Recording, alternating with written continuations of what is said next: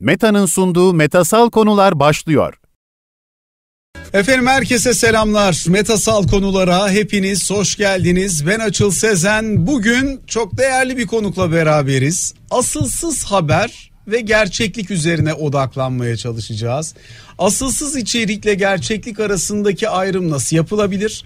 Özellikle sosyal medyada bu okur yazarlık ve gerçeğin farkına varabilmek adına neler düşünülebilir? Bunları değerlendireceğiz. Next Akademi kurucusu sevgili Levent Erden bizlerle birlikte. Levent Erden hoş geldin. Merhaba. Çok teşekkür ederim. Çok kısa süre içerisinde davetimizi kabul ettin. Bizle birlikte oldun. Başka çarem var mı? Sen çağırdın. Abi çok çok teşekkür ederim. Benim için zaten her zaman seninle keyif e, sohbet etmek çok büyük keyif. Onun için e, hakikaten karşılıklı sohbet edeceğimiz bir e, yarım saat 45 dakikalık periyod olacak. Şimdi ortam tabii çok karışık. Neden çok karışık? Bir yandan seçim yaklaşıyor. Bir yandan tabii çok acı bir deprem yaşadı Türkiye. Dolayısıyla insanların sinirleri çok gergin, ortam çok gergin, bakış açıları çok farklı. Herkesin kendi ön yargıları var.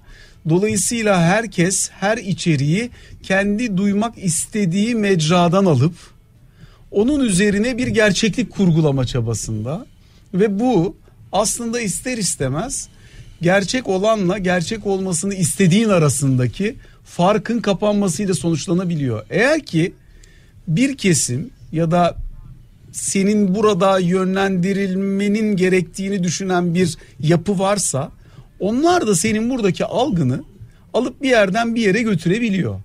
Bu bazen sosyal medyayla bazen konvansiyonel medya aracılığıyla olabiliyor. Zihni manipülasyona açık hale gelebiliyorsun. Reklam bu değil mi? E öyle. Ama tabii bu bu kadar güncel hayatın içine zerk olunca o zaman biraz soru işareti uyanıyor. Algı nedir, gerçeklik nedir? Algılanan gerçektir. Pazarlamacıya soruyorsan tek gerçek vardır o da algılanan gerçektir. Başka hiçbir gerçek yoktur. Ben ne algılıyorsam gerçek odur. Şayet daha öteye gitmek istiyorsan bir kere gerçeğin ne olduğuna bir bakalım istiyorsan. Yani e, gerçek eskiden ben büyük anneme soruyordum gerçekten mi diye. Evet evet ajans söyledi diyordu. Ajans dediğin saat bir haberleri. Radyo haberlerinde söylenmesi onun için gerçeklik belgesi olarak çok fazla yeterliydi. E, geçen gün öğrencilerle beraber bir şey çalışıyorduk. 19 ayrı gerçek lafı çıkardık. Bunlar komik hatta sen bol bol ekonomi programı yapıyorsun. Mesela reel sektör diyorsun. Yani gerçek sektör. Öbürküler yalan sektör mü? Şimdi gerçek dediğin şeyin bir ne olduğunu bir karar verelim. Reel sektör varsa öbürküler irreel sektör mü? Finans sektörü. Devam edelim. Efendim yeni gerçeklerimiz var değil mi? Artırılmış gerçek yani gerçeği artırabiliyorsun. Zam yapıyorsun. Enflasyonlu gerçek. Bu sene gerçek enflasyonu yüzde otuz. Gerçeklerimizi yüzde otuz arttırıyoruz. Hangi gözlükle baktığına bağlı. Ya da efendim sanal gerçek. Bu en muhteşem laf. Ulan bir şey ya sanaldır ya gerçektir. Yani böyle sulu kurular, ölü yaşayanlar, sanal gerçekler gibi bir laf. Sonra hiper gerçeklik var. Sonra uzatılmış, extended tabir edilen uzatılmış gerçeklik var. Gerçek 19 tane gerçeklik var. Şimdi hangi gerçeklikten bahsediyoruz? İnsanlar dolayısıyla neyi algılıyorsa o gerçektir. Hele hele gerçeğin bu kadar farklı şekillerde tezahür ettiği bir yerde ben neyi algılıyorsam o gerçektir. Yani ben aya baktığım zaman orada romantik bir şey görüyorsam bu gerçektir. Webb teleskobunun söylediğinin gerçeğini benim algılama şansım yok. Benim için çok o beni aşar. Ama ben baktığım zaman biz her gece Heybeli'de mehtaba çıkardık diyorsan bu dibine kadar gerçektir. Çok güzel bir yerden geldin. Şimdi mesela benim mesleğimde de görünen gerçek var. Görünen, görünen gerçek, gerçekle, görünen gerçek midir? İşte, yani mesela aynı hanımı sen sabahleyin makyajsız gördüğünde hangisinin gerçek olduğunu inanıyorsun? Hanımına bağlı. Teşekkür ederim. Demek ki orada bile gerçek o kadar göründüğü gibi olmayabilir. Görünen. Gösterdiğim gerçek. Hah, bak o çok e, güzel. tamam ama, ama yani demek ki benim yo, benim söylemeye çalıştığım e, gazetecilikte mesela görünen gerçektir. Gazeteci Olur mu ya? Bak, bak, için. bak hemen hemen hemen durduruyorum. Gazetecilikte biz ne yaptık? Irak Savaşı'nı canlı seyrettik değil mi? Bombalar fışır fışır gitti. O geldi. Hiçbirimiz Ebu Garip cezaevi gördük mü? Tabii benim söylemeye çalıştığım şey tam bu aslında bunu anlatmaya çalışıyordum. Görünen gerçek gazetecinin kimliği ve yaptığı iş kolluk kuvveti imkanı olmadığı için elinde bir yere gidip oranın polis gibi içine girip bir dedektif gibi araştırma şansı olmadığı için görünen gerçeği anlatabilirsin sen. Görebildiği gerçek olur. Tabii veya kanıtlayabildiği Bak, gerçeği o anlatmaya görebildiği çalışır. gerçek kanıtlayabildiği gerçektir. Gerçek olmaz hala. Bu her zaman gerçek olmak zorunda da değil. E, o yüzden zaten gazetecilik veya haber ya da içerik üreticiliğinin e, belirli noktalarda teyit ihtiyacı vardır. O teyidi alabildiğin, belgelendirebildiğin içerik gerçek haberdir. Ben olsam tartışmayı gerçek üstünden değil yanıltıcı üstünden kurmayı tercih ederim. Çünkü gerçeğin tanımı gerçekten çok zor ve iletişim işindeysen hakikaten gerçek algılanandır. Ama yanıltıcının tarifi nettir. O başka bir şeydir. Onun için gerçeği bulmaktansa Peki, o zaman neyin sorayım. gerçek olup neyin gerçek olmadığını tartışmaktansa neyin yanıltıcı olup olmadığını bak bu daha tartışılabilir, daha kolay bir şey gerçektense. Gerçeği bilmeden yanıltıcılığı nasıl tanımlayacağız? Ee, yanıltıcılığı tanımlayabilirsin ama yanıltıcılığın sonunda kalan şeyler gerçek değildir illa. Peki o zaman Yani gerçek olmak zorunda değil. Yanıltıcı olmayan şey gerçektir diye bir durum yok. Bir şey söyleyeceğim. Çok sürreal bir yere gittik. Ama şimdi bu lafları böyle langur lungur kullandığımız zaman iyi oluyor da e, dar kalıpların içine dökünce dar kalıplardan tartışıyoruz. Dünyada bugün işte artırılmış gerçek, yapay zeka bilmem ne şunları bunları konuştuğumuz bir yerde kusura bakılmasın 3 sene sonra bunları bu derinlikte konuşmak zorunda kalacağız. Bugünden başlamakta fayda var. Ben kesin katılıyorum bu söylediğine. Zaten amaç da bu. Şimdi başta söylediğin şey bence çok doğru. Algıladığım şey gerçek. Ee, zaten insanlardaki bence son dönemdeki en büyük sorunlardan bir tanesi algının çok kolay oluşmaya başlaması. Çünkü çok mecra var ve çok mecraya erişim var. Bilgi simetrisi arttı. Dolayısıyla ben bazen gördüğüm herhangi bir Facebook mesajında ya da bir Instagram postunda veya işte 280 karakterlik bir tweetin içerisinde ne görüyorsam o bana inandırıcı geliyorsa benim gerçeğim o haline geliyor. Ama- Ya da benim gerçek olarak kabullendiğim şey o haline gelebiliyor. Şimdi bak e, hemen hemen bir 30-40 senedir iş hayatının içinde çok uluslu şirketlerde daha pazarlama ağırlıklı şirketlerde yönetici olarak çalıştım. Üst düzey yönetici olarak çalıştım. Bin yıldır yapılan araştırmaların hepsinde bir şeyi alma sebebi olarak bu otomobil de olabilir, yumurta da olabilir. Eş dost tavsiyesi çıkar. Şimdi dolayısıyla eş dost tavsiyesi şayet bir numaradaysa benim tercihimde e, acaba eş dostun söylediği mi doğrudur benim inandığım mı doğrudur bana gösterdiği mi doğrudur referans olarak aldığı mı doğrudur diye bir başka tartışmaya girerim. Onun için sosyal medyada illa benim gördüğüm değil bana kimin ne dediğinin de önemi var. Çok güzel yerden geldin. Eskiden sosyal medyada bizim sadece kendi arkadaşlarımızın postlarını görürdük örneğin. Sadece kendi takip ettiklerimizi mesela görürdük. Ama şimdi artık Yok, yapay... kendi takip ettiklerimizin bizim görmemizi istediklerini tabii, de tabii, görürdük. tabii o yüzde yüz. Ama hani te- temeli, Ama arkadaş tavsiyesi ise bu. temeli bildiğim kişiydi ama, ya. ta- tamam ama ben açıl şunu da görsün diyerek bilmem kimin son çıkan e, kasetini, son çıkan filmini Yüzde artık yüz. kasette kalmadı ya. Yani bir şeylerini tavsiye edebilirim doğal olarak ya da işte bilmem hangi e, beraber seyahat etmeyi planladığımız yeri de gönderebilirim. Dolayısıyla ya da kendi hakkımda yaratmak istediğim imajı da pa- paylaşabilirim. Bunların hepsini çok net anlıyorum. Buradaki sorun şurada.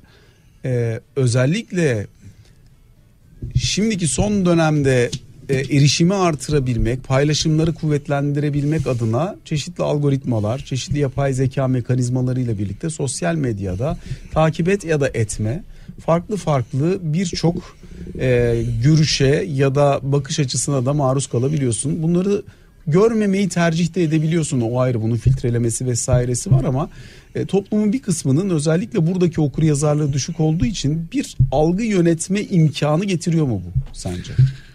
işte birkaç yerden anladım. Bir kere bir ben sosyal medya lafına karşıyım. Buna da 2003-2004'lerde tekil sosyallik demiş idim. Çünkü bir bu sosyal değil tek başınasın genelde. İki medya değil. Çünkü medya aracı, internet yoluyla yapılan her şeyin ise aracısızlaştırma üstüne, disintermediation üstüne kurulu olduğunu biliyoruz. Medya dediğim şey gazete, televizyonsa mutlaka bir edisyon, bir editör kararı kimin neyi görüp neyi görmeyeceğine, hangi haberin birinci, hangi haberin sonuncu verileceğine zaten İkinci Dünya Savaşı'ndan beri medya kendi karar veriyordu. Daima benim ne göreceğimi ben karar vermedim. Genel yayın yönetmeni karar verdi. Her kimse o. Hatta bazen patron karar verdi. Medyanın patronu karar verdi. Seçimde de ne göreceğimi, hangi haberin başlık olacağına medya patronu karar verdi. Öyle her şey tıkır tıkır önüme gelmedi. Öyle ben e, açık büfeden istediğimi falan seçmedim. Bana ne gösterildiyse onu gördüm. Şimdi bu sosyal platformlar medya mı yani aracı mı yoksa sadece platform mu bir kere ona karar vermek lazım. Sence? E, bence platform olmalı ve hala da platform olarak gidiyor. Çünkü kimin bunu e, ne şekilde bir editörlük vazifesinde edite ettiğini hangi haberi önceliklendirdiğini bilmiyorum. Ama şöyle bir şey var. E, bu lafı ilk e, televizyonda kullanmıştım 2016 Kasım'ında Hillary ile e, Trump'ın seçim gecesinde. Algoritmokrasi. Bundan sonrası algoritmokrasidir. Yani burada bir editör olmamakla beraber binlerce algoritma var. Bu algoritmalar bana neyi önce göreceğimi, neyi sonra göreceğimi söylemeye çalışıyor. Hatta düşün SEO ajansları var değil mi? Benimki önce çıksın Google'da arandığımda önce beni göstersin falan diye giriliyor. Yani algoritmalarla dans ediliyor. O zaman benim ne göreceğimi, neyi önce göreceğimi belli şekillerde algoritmalar yapıyor. O algoritmaları engellemeye çalışan algoritmalar ve bu arada dışarıdan da o algoritmaların da detaylarını görüp o algoritmalarda önde çıkmamı sağlayacak olan başka algoritmalar geliyor. Bu iş o kadar kolay değil öyle birileri gelip de bana en azından eskisinden daha zor. Yani bir medya patronunun ya da genel yayın yönetmeninin bana göstermek istediğinden daha zor bir durum var burada. Çünkü en azından algoritmalar birbirlerini bir yerlerde nötralize ediyorlar. Bu birinci kısım. İkinci kısmı gördük ki ve bütün araştırmalar gösterdi ki eko odaları dibine kadar çalışıyor. Eko odaları dediğimiz şey herkes kendi gibi düşünen, kendi gibi yaşayan, kendi gibi eğlenen, e, kendi yaşında olan vesaire kendi zevklerinde, kendi siyasal tercihlerinde olan insanları takip ediyor. Yani ortada bir sonsuz işareti gibi bir şey var. Çok küçük bir noktada insanlar birbirine değiyorlar ve ötekinden pek de haberdar değiller. Onun için mesela beyaz Türklerin hepsi ama hepsi Akyaka'dalar. Hadi bilem Akyaka'da olmayanların hepsi Alaçatı'dalar. Birkaç tanesi de Bodrum'da. İşte biraz da Bozcaada'ya gittiler. Başka hiçbir yerde insan yok. Fotoğraf yok, yemek yok. Oradaki neredeyse mekanları biliyoruz tek tek. Çünkü hepsi birbirini takip ediyor. Hepsi aynı insanlar. Hepsi birbirlerini takip ettikleri için oralara gidiyorlar. Kışın oralarının mekanları var. Maç sonuçları belli, her şey belli. Yani insanlar kendilerini hapsolmuş durumdalar birazcık da. Eş dost tavsiyesi de gene kendi gibilerden geldiği için bir türlü de kendilerini sağlamasını kendilerinden yapıyorlar. Çok ilginç bir şey söyleyeyim mi? Instagram'da yeterince gördüğüm için buraya gitmeye gerek yok artık deyip gitmediğim restoran var. Tamam işte yani çok da doğal hani Akyaka'da kayıt yapmışlığım vardır en azından oturduğun yerden. Yani onun için e, bir yerden sonra da böyle küçük odalar ve bu odalarda birbiri gibi yaşayan küçük topluluklar olmaya başladı. O zaman bundan evvel televizyonun kitleselliği milyonlarca insana gitmesi ya da bir şeyin reytinginin çok yüksek olmasının önemli olduğu durumlardan daha az ilgi alanını paylaşan insanların oluşturduğu topluluklar var ama bir kişi bir toplulukta değil birden çok toplulukta. Dolayısıyla köpek sevenler de başkalarıyla beraberim de efendim doğada bilmem ne yiyenlerle başka e, bilmem ne konusunu takip edenlerle başka falan işte veya bilmem hangi şarkıcıyı ya da siyasetçiyi takip edenler de başka insanlarla farklı topluluklara aitim ama topluluklar üstten gidiyor çok daha dar topluluklarda. Kanı oluştururken ya da tahmin yaparken veya hayat şekillendirirken bu gördüğümüz algı bizi ne kadar şekillendiriyor olabilir? Yani seçime gidiyoruz ya kendi desteklediğin parti ne olursa olsun hangisi olursa olsun kendi çevrende aynen senin söylediğin gibi aynı kitleden oluştuğu için ya herkesin orada benzer bir şeyi savunduğunu görmen sana kendi partini örneğin olduğundan daha güçlü gösteriyor olabilir mi? Tabii ki doğal olarak yani çünkü nasıl ki herkes Akkaka'ya gidiyorsa e, nasıl ki herkes A restoranında yemek yedi e, B festivaline gittiyse herkes de benim çevremdeki D partisine hadi bilemedin D virgül 5 partisine oy veriyor. Şimdi bu çok normal zaten ben hayat sağlamamı oradan yapıyorum siyasi tercihimi değil ki giydiğimin de sağlamasını oradan yapıyorum. Eğlendiğimin de tatilimin de sağlamasını oradan yapıyorum. Bu bir sağlama ve benim gibiler ne yapıyor göre sağlamasını yapacağım. Kendimin Meksika'daki benden aynı yaştaki adamın ne yaptığına göre hayatımı sağlamasını yapamam. Bu dezenformasyonu da belki bir parça bunun içerisine katarak konuşmak lazım. Çünkü Özellikle dünyada da bu çok yaşandı. Amerika Birleşik Devletleri'nde de mesela seçimler sırasında çok fazla tartışıldı. Hatta Obama'nın e, yapıl e, seçildiği ilk seçimin e, öncesindeki e, reklam kampanyasını yapan kişi Türkiye'ye geldiğinde ben burada Bloomberg HT ekranında kendisiyle yayın yapmıştım. E, o mesela şöyle diyordu. O zamanın koşulu öyleydi. Şimdi böyle olmayabilir. E, toplam seçmen sayısının yüzde on kadarını sosyal medya ya da üyelik yoluyla harekete geçirebiliyorsan seçimi kaybetme ihtimalin yok diye. Bu tabii ki bugünün dünyasından çok farklı bir 10-15 Orası çok daha jargonu. bir de çok daha Amerikan bir şey çünkü eyaletlere göre seçimler var ve swinging state denen yerlerde sonuç olarak 5-6 eyalette oyun oluyor. Dolayısıyla Florida'da, Ohio'da vesairede bunları yapabildiğin takdirde gidiyor. Yani Obama kampanyasında Ohio'da 62 ayrı kopi kullanıldı. 62 ayrı kopi kullanıldı. Şimdi e, burada şu var yanıltıcılık şunlar bunlar iyi de herkesin aynı parametrelerle aynı şeye oy verdiği zannediliyor. Şimdi ya Süleyman Bey kampanyalarını hatırlarsın. Evet. Benim işçim, benim köylüm, benim memurum, benim fındık üreticim, benim pamuk üreticim, Ardahanlı vatandaşım, Edirneli vatandaşım, dulum, yetimim sonra bir tane vaat çıkardı. Herkes için tek vaadi vardı. Çok normaldi. O dönemin kitleselliğiydi. Halbuki bugün fındık üreticisine ayrı, pamuk üreticisine ayrı, dul ve yetime ayrı, EYT'liye ayrı, şehirde oturana ayrı, üniversitenin şu bölümünde oturana ayrı bir vaadde bulunmak zorundasın. Dolayısıyla bu yanıltıcılığı vesaireyi de toplam genel geçer ve kitlesel olarak bir yanıltıcılık hayal etmek de zor olabilir. Dolayısıyla daha farklı, daha dar grupların kendi ilgi alanları ve tercih notlarına bakabilmemiz lazım. Yani insanların hangi küçük dar toplulukta hangi motivasyonlara göre oy verdiğini iyi görmek gerekir. Onun için de çok şaşırıyoruz ya şunu şunu şunu şunu söyleyen insanlar gidiyorlar onun tam tersini yapan partiye ya da bunu bunu bunu bunu söyleyen insanlar bunu hiç de savunmayan partiye hiç de hayale e, alınmayacak rasyonel olmayan sebeplerden oy verebiliyorlar. Ve hep beraber şaşırıyoruz atıyorum yani en basitinden işçi partisini e, en iyi arabaları kullanıp en iyi yerlerde yeni insanları destekliyorsa bu işte bir terslik olması gerekirken durum odur mesela. Yani oy tercihini ideoloji değil aradığını bulabilme Şimdi, yetkinliği belirlemeye Dolayısıyla oy tercihinin parametreleri ve onu yönelten unsurların neler olduğuna iyi bakmak gerekir. Ee, insanların sadece medyada gördükleri bir şeyden dolayı oylarını zartürt tercihlerini değiştireceklerse o zaman biz yandık çünkü bundan evvel 3-4 patronun medyasıyla büyüdük 30 sene 40 senedir. Demek ki onlar bize ne gösterdiyse biz onları seçtik. Ya ama zaten bu Türkiye'de yatsınamaz bir gerçeklikti. Bilmem. Ben sadece teori konuştum. Peki. O zaman biraz burada kontrol mekanizmalarını da konuşalım mı seninle? Çünkü hani yapılmaya çalışılan çeşitli şeyler var. İşte filtreleme algoritmaları yapılıyor mesela. Mezanın kendi yaptıkları içerik kontrolleri var. Etiketlemeler var veya seçim operasyon merkezleri, si- siyasi reklamların filtrasyonu gibi unsurları var.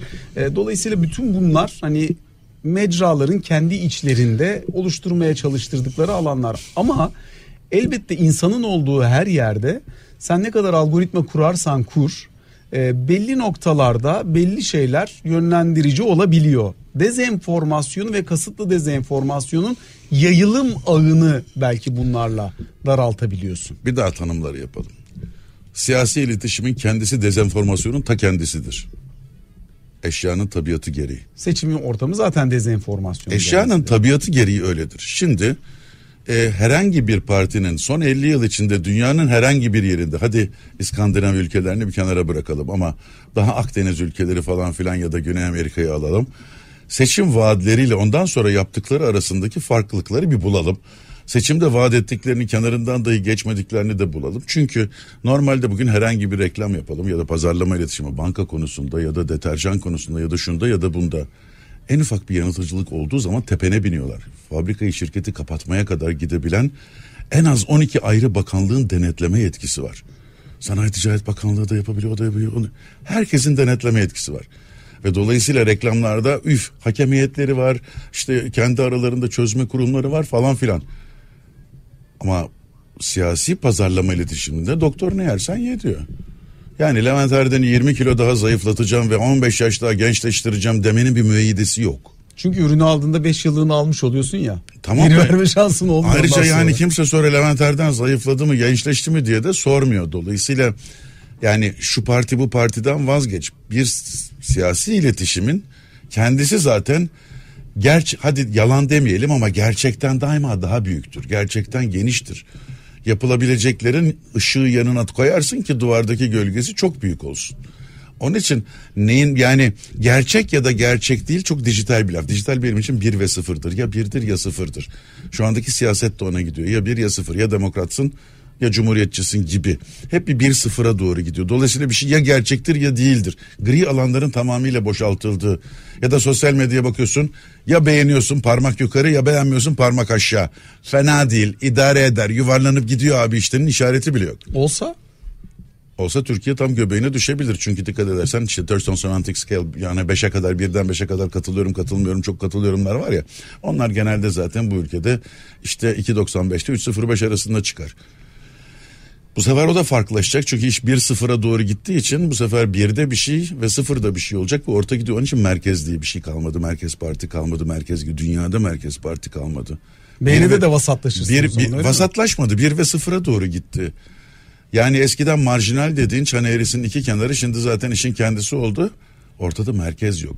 Dolayısıyla eski ezberlerle yani 20. yüzyıl ezberleriyle bugün anlamaya çalışmak belki de yanlış olabilir. Bu bence şöyle çok güzel bir şey söyledin. Genelde Ee, öyle yapıyorum. Bence de başladığımızdan beri zaten hep çok güzel şeyler söylüyorsun dikkatimi Ben, çekiyor. ben biliyorsun mütevazi bir insanım. ya.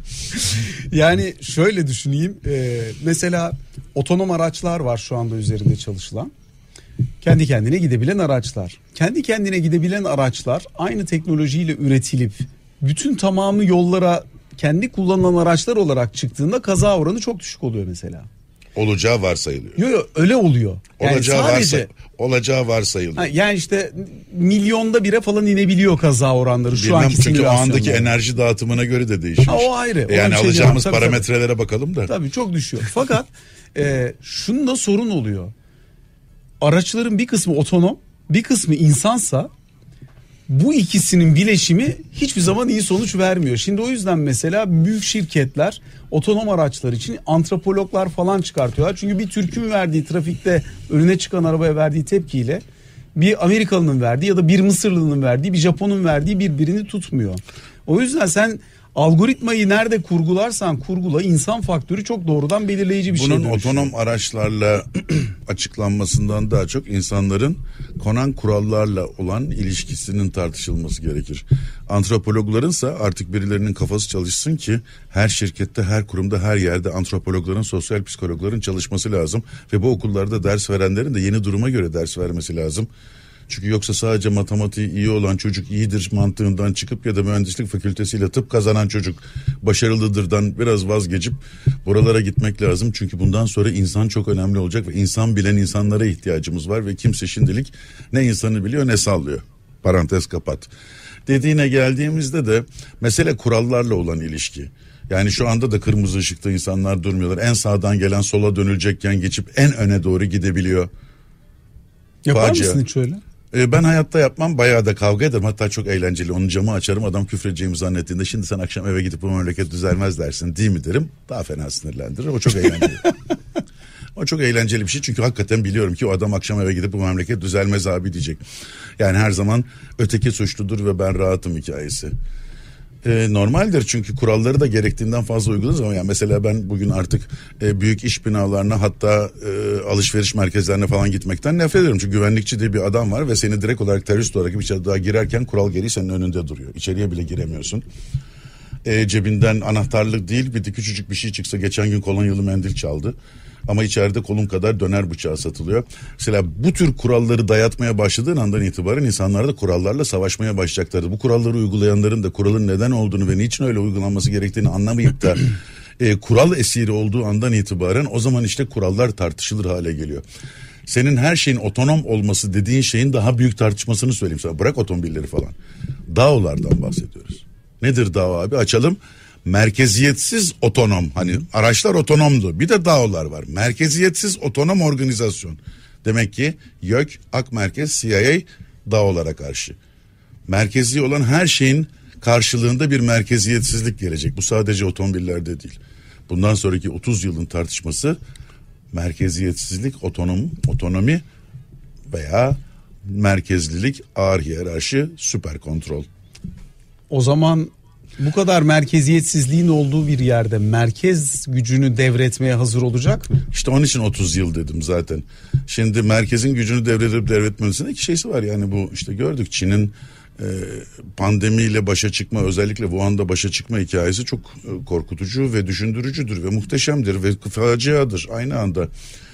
Çünkü bütün bilgileri insanlar hakkında birleştirirler. Yani telefon şirketi, o şirketi, bu şirketin elindeki toplam bilgiler birleştirilir. Dolayısıyla herhangi bir insan e, hastayken ya da mikrobu kaptığı anlaşıldığı andan itibaren en yakın zamanda kimlerle yarım metreye kadar ilişki kurduğu hatta belki de portakal arırken yarım metre yanında portakal seçen insan bu insanların kim olduğu tespit edilip telefon şirketinden yeri tespit edilip üstelik de polislerin kamerasında 10 metre geriden arkadan bakarak vücut lisanından kim olduğunu bulup bu adamlar tercih edildi ve 7 ayda temizlediler işi muhteşem insan sağlığı için harika insanlar sağ kaldı. Aynı anda teknolojinin babası Amerika'da 300 bin kişi daha ne yapılacağını düşünürken öldü.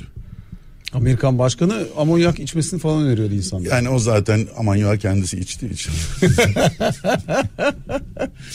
ee, ama bakarsan bir taraftan insanların hayatı kurtuldu ama öbür taraftan insanların reytinginin olduğu kredi almaktan ev, evine kadar o reytinge göre hareket edeceği bir acayip bir şey başladı. Şimdi e, bir taraftan evet bu takdir edilebilir bir şey insanlar kuruldu öbür taraftan sağlam bir totalitarizm yani merkeziyetsizlikle merkez arasındaki kapışmanın daha götüreceği çok su var çok kaldıracağı yer var onun için de bunun hangi enerjiyle besleneceği önemli. Çünkü şu andan yüzde elli daha fazla enerjiye ihtiyacım var. Bir taraftan sürdürülebilirlik şarkıları söylenirken öbür taraftan günde e, trilyonlarca naylon torba ve daha büyük katrilyonlarca şeyin çıktığı ee, Biraz fazla e, muhalif gittiğin için arıyorlar diye düşünüyorum şu an. Yok yani ar- ar- arayabilirler. Onun da sırası gelecek ama kapıda beklerler.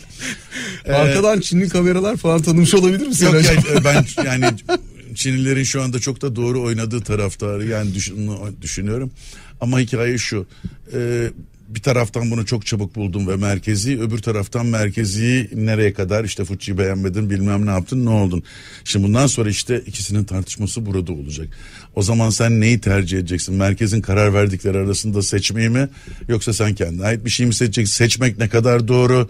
Yani seçmenin hele hele mesela bugün Türkiye'deki seçimde de düşünsene 8 milletvekilli bir yerde e, bu don sistemine göre böl böl böl sonunda 150 kişi bir taraftan bir tarafa gidecek. E, dolayısıyla hani 300'er milletvekilinde biri 299 biri 301 çıkarttığında 150 milletvekili 150 kişilikten 150 oydan dolayı oluyorsa 150 kişi Türkiye'nin kara, kaderine karar vermiş olacaktır. Nerede gördük? George W. Bush'u 850 kişinin karar dünyanın gidişatına karar verdi. Irak Savaşı'nı Bush çıkar. Şimdi onun için hani bazı kavramları yüceltiyoruz ama detaya indiğimiz zaman hakikaten çok küçük hani nüansın da küçüğü şeylerin e, kader değiştirecek kadar yönde. O zaman ben neyi yönlendiriyorum? Algıyı sadece gördüğüm imajlar ve birkaç tane haber mi yanıtıyor? Benim algım nasıl oluşuyor? Ne kadar zamanda oluşuyor? Seçim sırasında ben kararımı nerede veriyorum? Eskisi gibi son dakikada mı? Yani Necdet Celp masaya yumruğunu vurduğunda Turgut Suner devre dışı kalabilecek mi? O kadar çabuk mu? O kadar son dakika mı? Kararsız dediğim adamın tanımı ne? Kim neyle neyin arasında kararsız? Ben insanları 180 derece mi yer değiştirebiliyorum yoksa 3-5 derece mi kaydırtabiliyorum? Gidenler hangi hızda geri çekiliyor? Öyle yani bir şeye gerçek dışı falan dedi demek çok kolay. Hele geldiğimiz teknoloji ki sen de çok iyi takip ediyorsun. Yani şimdi daha alt tarafı 30 Kasım'da çıkmış olan bir e, yapay zeka meselesi var. Hem de oluşturucu yapay zeka yani generative tabir edilen, jenere edebilen, kendisi üretebilen bir üretici yapay zekadan bahsediyoruz. Neler yapabileceğini bilmiyoruz. Şimdilik dalga geçiyor. Yak kadar falan değil ama daha 3 ay oldu ve her yerde konuşuyoruz. Yani 30 Kasım'da çıktı bu alet. Mayıs'ta... Çok büyük oyun değiştirici yani çok büyük oyun değiştirici olacak. E tamam şimdi çok bu kadar büyük bir oyun değiştirici de neyin yanıltıcı olup neyin yanıltıcı olmayacağını bakalım nasıl göreceğiz. Hadi yani şu 2 ay 3 ay 5 ay 6 ay hadi bir sene daha gördük sonra. Yani hadi deep fake'i yani senin yüzün üstünden senin sesinle ama arkadan ben konuşarak yapabilme meselesini tamam bir türlü çözüyoruz buluyoruz. Hani belli bir şekilde yapılabiliyor. Ama bundan sonra onun da ötesine geçilen bir yere geldik. O zaman yanıltıcılığın e, ne kadar zamanda bulunabileceği ve bunun ne zaman geri götürüleceği ve nasıl yapılacağı. Hadi gazetede sen yalan haber yaptığın zaman ben tekstivi basıyordum aynı yerde aynı puntoyla basıyordun. Hadi şimdi ne olacak? Yani algı gerçekse eğer sana gösterilen şey senin algına dönük ve gerçeklikten çok uzak bir şeyse o zaman ne olacak? Onun için algının oluşması o kadar o kadar basit değil. Asıl eş dost dar çevrelerde konuşulanlar insanların gördüklerinden daha öte. Çünkü insanlar bir gördüklerine inanmayıp kendi hani o kendi eko odaları var ya o eko odaların içindeki herkesin bir blockchain mantığı içinde onaylamasını bekliyor.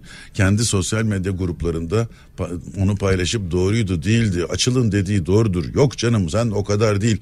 Açıl 60 hasat kaldı bundan sonra. Abi 60 hasat kalsa çocuklarımız daha işte üniversiteden mezun olduğunda aç mı kalacak? Falan filan diye kendi içlerinde hani büyük siyasi konuları bırak işte hadi sürdürülebilir. 60 hasat kaldı diyorlar. Şimdi bunun içinde hepimiz yediğimizden işte bilmem kaç tane önlem almamız lazım. Bırak siyaseti. E o zaman herkes bunu nerede tartışıyor? Kendi WhatsApp gruplarında vesairelerde tartışıyor. Burada akil insanlar var işte. Benim bir doktor arkadaşım var. Oralarda kendisinin referans olabileceği varsayılan insanların malları hafiften dönmeye başlıyor. Bir arkadaşım dedikiler geliyor. Evinizi depreme karşı güçlendirmek için yakın bir inşaat mühendisi arkadaşım dedikiler falan. Çünkü orada sen bilgi peşinde koşuyorsun. Orada açlık başlıyor. Yani sen bir şeye inanmak istediğin zaman bir şeylere bakmaya ve algıda seçiciliğe başlıyorsun. Yoksa Gözünün zemininin kayalık olduğuna ha, yoksa inanma, atayım ortaya. inanma ihtiyacın olduğunu e, tabii yani Yoksa atayım ortaya bir şeyler. Allah'ını seversen her dakika trollerden bahsediyoruz. Troll, troller biliyorsun boş kaldıkları zaman siyaset falan yapmazlar. Fenerbahçe, Galatasaray, Beşiktaş konuşurlar. Yani normal bir zamanda Twitter'a gir. Ee, ilk üç tanesi dört tanesi hele cumartesi pazar pazartesi günleri yedi tane TT olan şey futbolla ilgilidir. Şimdi e, bu insanların orada dediklerine çok inanmıyorsak diğerlerinde de daha fazla inandırıcı olduklarını e, düşünmenin insanlara haksızlık edildiği anlamına gelir. Sadece kim neyi nereden doğrulatıyor burada ortak akla ortak fikre çok fazla insanlar bel bağlarlar. Onun için çok fazla eşe dosta arkadaşa sorarlar bu son dönemde tabii e, işte kameraların çözünürlükleri çok arttı. Şimdi bizde Mobesa kameraları vesaire falan gibi şeyler. Bunların işte e, bu yüz tanıma sistemleriyle e, çok net uyumlu hale getirilmesi, yazılan algoritmalarla senin o anki modunun duruşunun, yürüyüşünün biraz önce aynen senin söylediğin gibi geliştirilmesi bunlar pazarlama kampanyaları için sen en iyisini biliyorsun bu konuyla ilgili alanın o. dolayısıyla bu insanları manipüle etme imkanına bu kadar kavuşmuş olması mesela teknolojinin. İnsanların da buna karşı korunma için binlerce imkana da sahip olması. Onu Çünkü, bilmiyorum. Yani niye? Çünkü bilmiyorsan bana soruyorsun. Onu Bilmiyorsan bilmiyorum. inanmıyorsun. Şimdi buradaki varsayım yanıltıcı bir şey gördüğünde madem bilmiyorsun gördüğüne inanıyorsun. Hayır abi bu doğru mu diye bana soruyorsun. Ben öbürüne soruyorum. E sen de onu görüyorsan. On, ondan işte ondan sonra herkes birbirine sormaya başlıyor. Yani burada yanıltıcı olma şansı hala yüksek olmakla beraber o kadar insanlar tekil olarak ha gördüm inandım falan diye işlemiyor bu iş. Ben bunu şu açıdan soruyorum. 30 sene dedin ya mesela.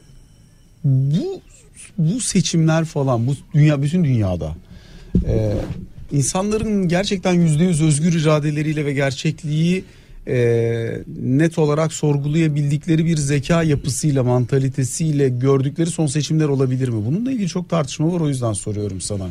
Yani insanlar sürekli gördükleri bu gerçeklikten uzak gerçeklik modellemeleriyle acaba algılarının bir bölümünü kaybetme riskiyle karşı karşıyalar mı? Algı derken aynı zamanda karar verme yetkinliğinin de doğru döneden oluşmamasından bahsediyorum.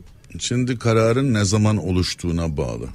Yani atıyorum e, sen her gün limon alabilirsin, her hafta deterjan alabilirsin. 5 e, senede bir çamaşır makinesi, 10 senede bir buzdolabı alırsın. Şimdi seçimlerde 5 senede bir yapılıyor. Frekans İnsanlar, uzun olan şeyler daha kolay ha, manipüle edilir yüzden evet, söylüyorum. Burada ama burada frekans ne kadar uzun, nerede ne oluyor? Bir yandan da bir araba değişiklik oluyor. O frekansı nasıl yönettiğin demek ki sadece iş bir şeyin doğru yanlışlığı değil, frekansın nerelerde nasıl yönetileceğine bağlı. Sence siyasetçiler mi yönetmeli, yapay zeka mı yönetmeli sorusunun yanıtı ne?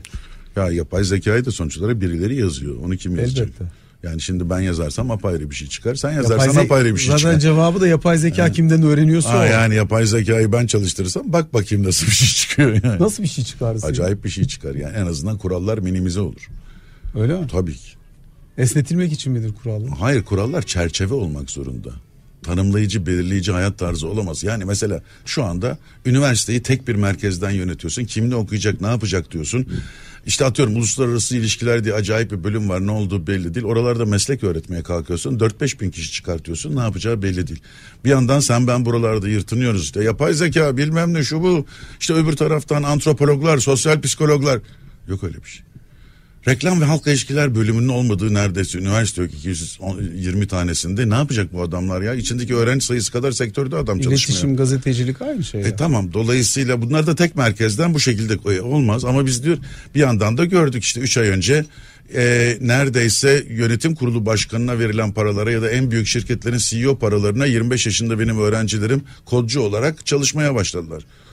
Şimdi o zaman niçin yetişmiyor? Adem arz talep var. İşte merkezin bunu anlayabilmesi, buna karşı hareket etmesi, refleksi ne kadar? Çünkü şu anda her şeyi tanımlayıcısız hız. Biz her şeyi zamana dayanıklı olmaya 5, 10, 20 yıllık olmasından övünüyoruz. Halbuki şu anda sadece hıza dayanmak geçerli. Ama hıza dayanmak için bir yapı kurmadığın zaman bütün bunlar başına gelir. Birey olarak kendi zihnini bu bilgi ve gerçek ya da gerçek olmayan algı bombardımanından nasıl koruyabilirsin? Merak ederek. Ya bir kere merak edip merakının peşinden gidiyorsan zaten kendine sürekli olarak belli bir yol alıp her aldığın bilgi parçacığını pek çok şeyle sağlamasını yapıyorsun. Yani bir şey doğruysa öbürü de doğruysa o zaman diğeri yanlıştır. Yani benim gibi e, çok kilolu olduğundan şikayet edip ama sürekli diyet yapmaya çalışıp ama ondan sonra da e, eti bol döner yiyip üstüne bir de yağ koyduruyorsan burada bir sakat vardır. Yani buradaki tercihlerini yapmak zorundasın. Öyle mi yapıyorsun? Yapmıyorum ama yapmayı çok istiyorum. Yapmıyorum yine de olmuyor be. ama programın başında şimdi Instagram'dan da yayınlıyoruz biz buradaki sohbeti. Aynı zamanda Bloomberg HT'nin bütün e, podcast kanallarından sosyal e, medya genel anlamıyla bir sosyal medya diyoruz ama Levent e, orada bireysel sosyal, sosyal platformlar diyor. Evet, ben. bireysel sosyallik ve sosyal platformlar diyor. Sosyal platformların tamamında da zaten yayınlayacağız bunu. E, Instagram'da dedi ki yayından evvel Levent yani bu bunun kameranın açısını böyle koyarsanız dedi bizim e, arkadaşımız Barbaros'a benim göbeğim çok büyük çıkar. Göbeğinin çok büyük çıkmasından Gördüğünüz mı yoksa medyada, göbeğinin büyük medyada olmasından mı? yanıltıcı haber böyle yapılır. Ben tığ gibi bir insanım ve siz de gördüğünüze inanın. Ama işte kamera hep bir birkaç kilo koyuyor ya üstüne. Bak gördün mü bu da bir şeydir. Meşhur medyaya karşı şey dediğin zaman yanıltıcı vesaire derken ilk defa medyanın gerçekten kullanıldığı kampanya Nixon e, Kennedy kampanyasıdır. Televizyonda Kennedy'yi seyredenler Kennedy'yi seçerler. Radyoda dinleyenler Nixon'ı. Şimdi ilk tartışma buradan çıkar çünkü biri açık renk giymiştir, biri koyu renk giymiştir vesaire vesaire. Şimdi bunlar bu bir yanıltıcılık mı? Teşekkür ederim. Başka sorum yok. Son bir sorum var benim. Olumlama mı daha çok iş yapar? Yoksa öfke üslubu mu daha çok iş yapar bu tür ortamlarda? Ee, tabii biz Akdenizli ve bu taraftayız. Kodum mu oturturum e, mantığı nedense her zaman bir güce tapış vardır. 600 yıllık bir tebadır bu ülke teba olarak yaşadığı zaman güce tapacaktır. Onun için gücün sahibi olmak gerekir. Onun için az önce şikayet ettiğim alışveriş merkezi görevlisi üstüne üniformayı geçirdiği andan itibaren kendisini Ali Kesen başkatı koparan halinde görür. Güç çekicidir ya. Dolayısıyla olumlama peki çok uzun süre böyle bir güçle yaşadıktan sonra olumlamanın yaratabileceği bir etki ya var. Bak mıdır? şimdi parametreler hiç belli olmaz. Yani Bülent Ecevit hiçbir siyasi görüşünden değil sadece ve sadece çalıp çırpmayan ahlaklı adam diye seçildi bu ülkede. Bu bir parametre olabilir mi? Bu zaten hijyenik. Herkes de olması gereken bir şeydi.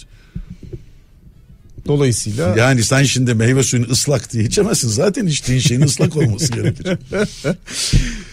Valla saatlerce konuşurum seninle. Hakikaten çok keyif alıyorum. Ee, sevgili Levent Erten çok çok çok teşekkür ederim. Bu akşam bizle birlikte olduğun için. Ben teşekkür ederim. Hakikaten çok kısa süre içerisinde davetimizi kabul ettin. Bizle birlikte oldun. Benim açımdan da çok eğlenceliydi. Sohbet de çok eğlenceliydi. E, metasal konuların bu bölümünün böylelikle sonuna gelmiş olduk. Yeni bir bölümde yeniden sizlerle birlikte oluncaya dek hoşçakalın. Meta'nın sunduğu metasal konular sona erdi.